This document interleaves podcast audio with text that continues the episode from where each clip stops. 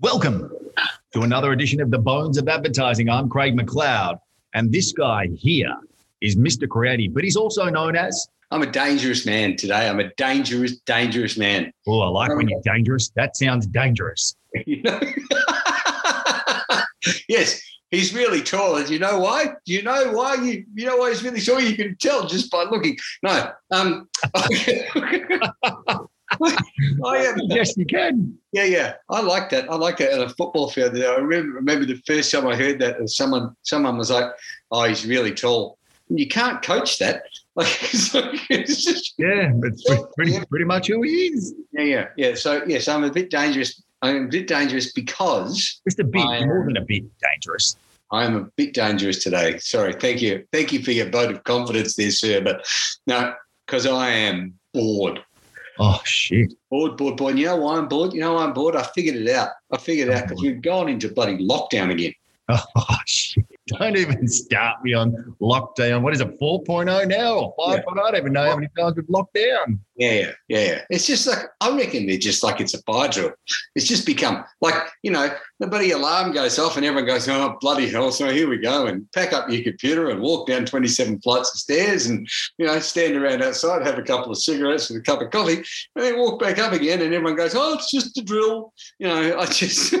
just yeah, well, what a bloody great use of our time. Yeah, they're just keeping us fresh. They're keeping us ready for when the great buddy viral invasion actually does turn up, and we're and we're found hovering in our hiding in our cupboards, sitting sipping buddy cups of Bonox and, and, hoping that the chips will last until next Wednesday or something. I have no idea what's going on anymore.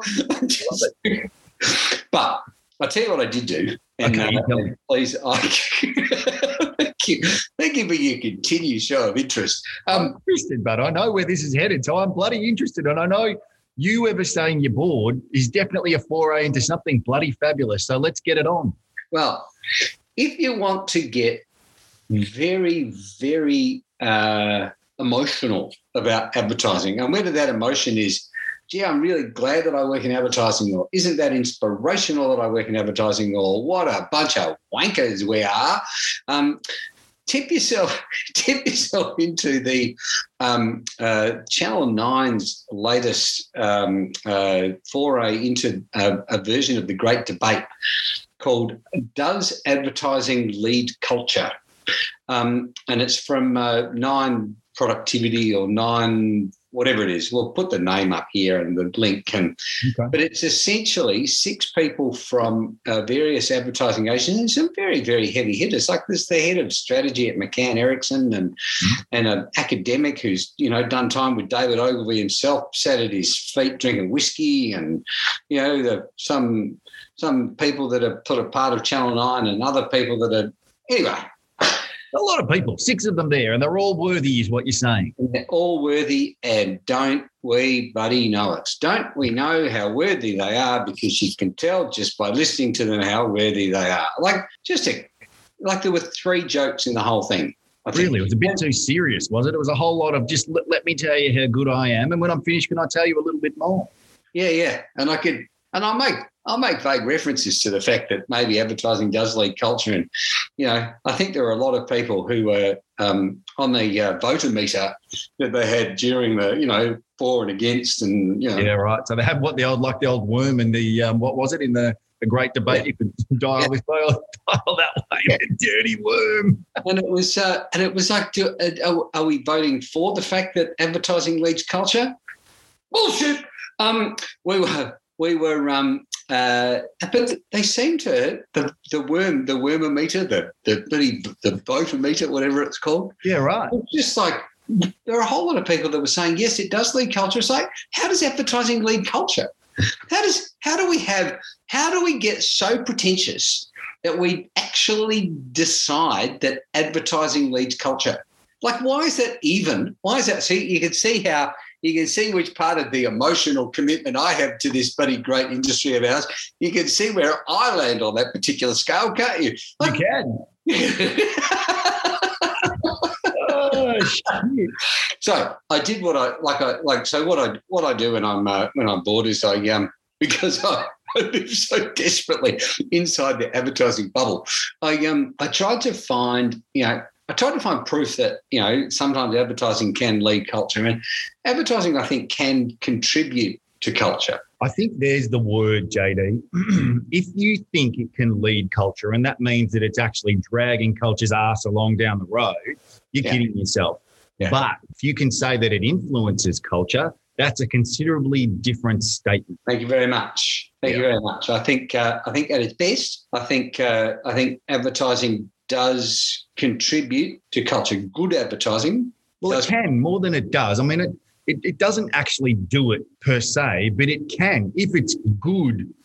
Yes, can contribute to culture. Yeah, yeah, and so you know, you you go back over over the whole um, uh, like when Marlboro Marlboro cigarettes went from um, uh, advertising to women. They were trying to position themselves as a women's cigarette, cigarette for ladies, and they had they had elegant women in 1920s kind of ball gowns with a you know cigarette holders and you know boy Floyd voices. Yeah, right. Yeah, they said, uh, "Oh, I reckon we should probably chase the blokes." And so the Marlboro Man was invented, and all of a sudden, the manliest of all manly bloody stereotypes, the bloody Western Plains cowboy. We all grew mustaches. We got those furry UGG boot jackets, and yeah. we got up on a horse and thought, you know what, this cigarette's for me. And and didn't it just turn around turn around sales? And it um, it created just a whole um, it created a generation of people with lung cancer, is what that did. Wow. And it did do that. It didn't that affect culture. The decision for De Beers to actually say diamonds have a value that is far in excess of emeralds and rubies and like because diamonds were like they've got no color, they've got no value, and then De Beers went, no, if it really matters, give you give your loved one one of these. This is a diamond is forever. Yeah, right. And diamond sales, you know. So yeah, I think um, uh, not happy Jan, you know, all of that kind of like there's there's bits dumb ways to die. You know, these kind of things just find our way into our, you know, everyday speak, into our, our culture. Just do it, you know, whatever. Yeah. But all that like advertising leads culture. I've what is it? What's that great quote that we keep coming out with? 89% or 87% of all advertising is ignored. Like it's not hmm. even noticed. No, well that's is that Dave Trott? I think that's his where I think he quite eloquently says that 90% of it is is a complete waste and it's being pissed up against the wall. It's just a waste of time. So if that gives 10% the potential to be noticed, yeah. then how much of that 10% actually has the probability of impact. And well, let's not say leading, because I think we both agree it doesn't lead culture, but impacting or influencing culture. Yeah, culture, like culture. Culture. Yeah, a culture. pretty bloody big statement. That's a very big statement, and, and considering that that you know i'm going to i'm going to pull a statistic out of my ass because that's where most statistics come from um, i sorry um, I reckon at least 70% of advertising people, advertising, certainly advertising creatives, are middle class white people. And quite a few of them are middle class white men. And and to suggest that middle class white men have any business at the forefront of culture just leads me down a path where I just want to strangle myself with a rubber, you know, like just, uh, uh, uh, Um, just, I just how the how many privileged and pretentious do we need to be to believe that we actually can lead? Sorry, sorry, you can see which buddy high horse. I'm there. Let's just let's bring the high horse back. Let's bring the high horse back and just trot him down through here. Because I remember he loves he loves a little moonwalk as he goes backwards across the old high horse when JD's up on his high horse. But I think it's a really important point you raised, JD, and I think you've really articulated it very well. The old, um, you know, could we possibly lead culture? Well, I think the short answer from us is no. No. But if we're bloody great at what we do and we can come up with something that's so unique mm. and something that is so influential, and again, I think these days, like there's so much being consumed by by people across so many different mediums. You yeah. have to have something exceptional that's going to permeate all of that and actually have an impact on culture. Like I think that's a that's a really big execution to to have gotten 100% right and god knows what you've done to sales if you've Oh. permeated culture Indeed, indeed, indeed. You mean yes? You're lucky to get noticed. It's uh, the best way we can influence culture is to is if we get um, if we get remember television, remember television ads, remember how intellectual television ads used to be, and if you can get if you can get kids in the playground re- repeating your slogan or repeating your jingle or you hear people whistling your jingle at the football, or you know that whole. I remember the first time they did that. Um, uh, kick it to me, kick it to me. It's easy to tell who has Vitabrits for breakfast. I got it!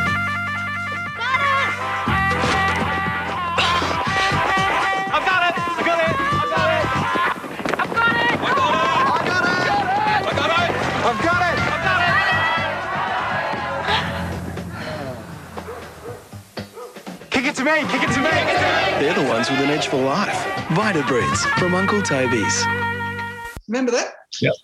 And the and the like you hear it at the you hear it at footy grounds. It's like kick it to me, kick it to me. It's like oh yeah, I remember that. Buddy Kieren Perkins and Buddy, you know, yeah, it was buddy good. brilliant my boy well and again uh, we've got to we've got to say whether we can get kids saying the lines from commercials is it a stretch to go from there that we're, we're influencing culture I know. I think we're I think we're influencing culture. I think we're giving I think we're giving people a chance to, you know, throw a little bit of enjoyment into their life and you know, a little bit of a shared laugh and a little bit of a shared language. Yeah. Well, it's a real stretch. I mean, I am a fully paid up member of the capitalist army. I am, you know, yeah. I'm in it for the sales. And uh, and any clients out there who would like to talk to me about increasing their sales, please just give us a buzz. But um, but for me to say I'm a part of the army, and then to say actually I'm leading the charge, I you know big statement it is a it is a very very big statement. and maybe one to end on my boy that's probably a great way for us to wrap that's another edition of the bones of advertising don't go changing I will not. And don't be bored next week A capitalist army signing out for today, sir. over and out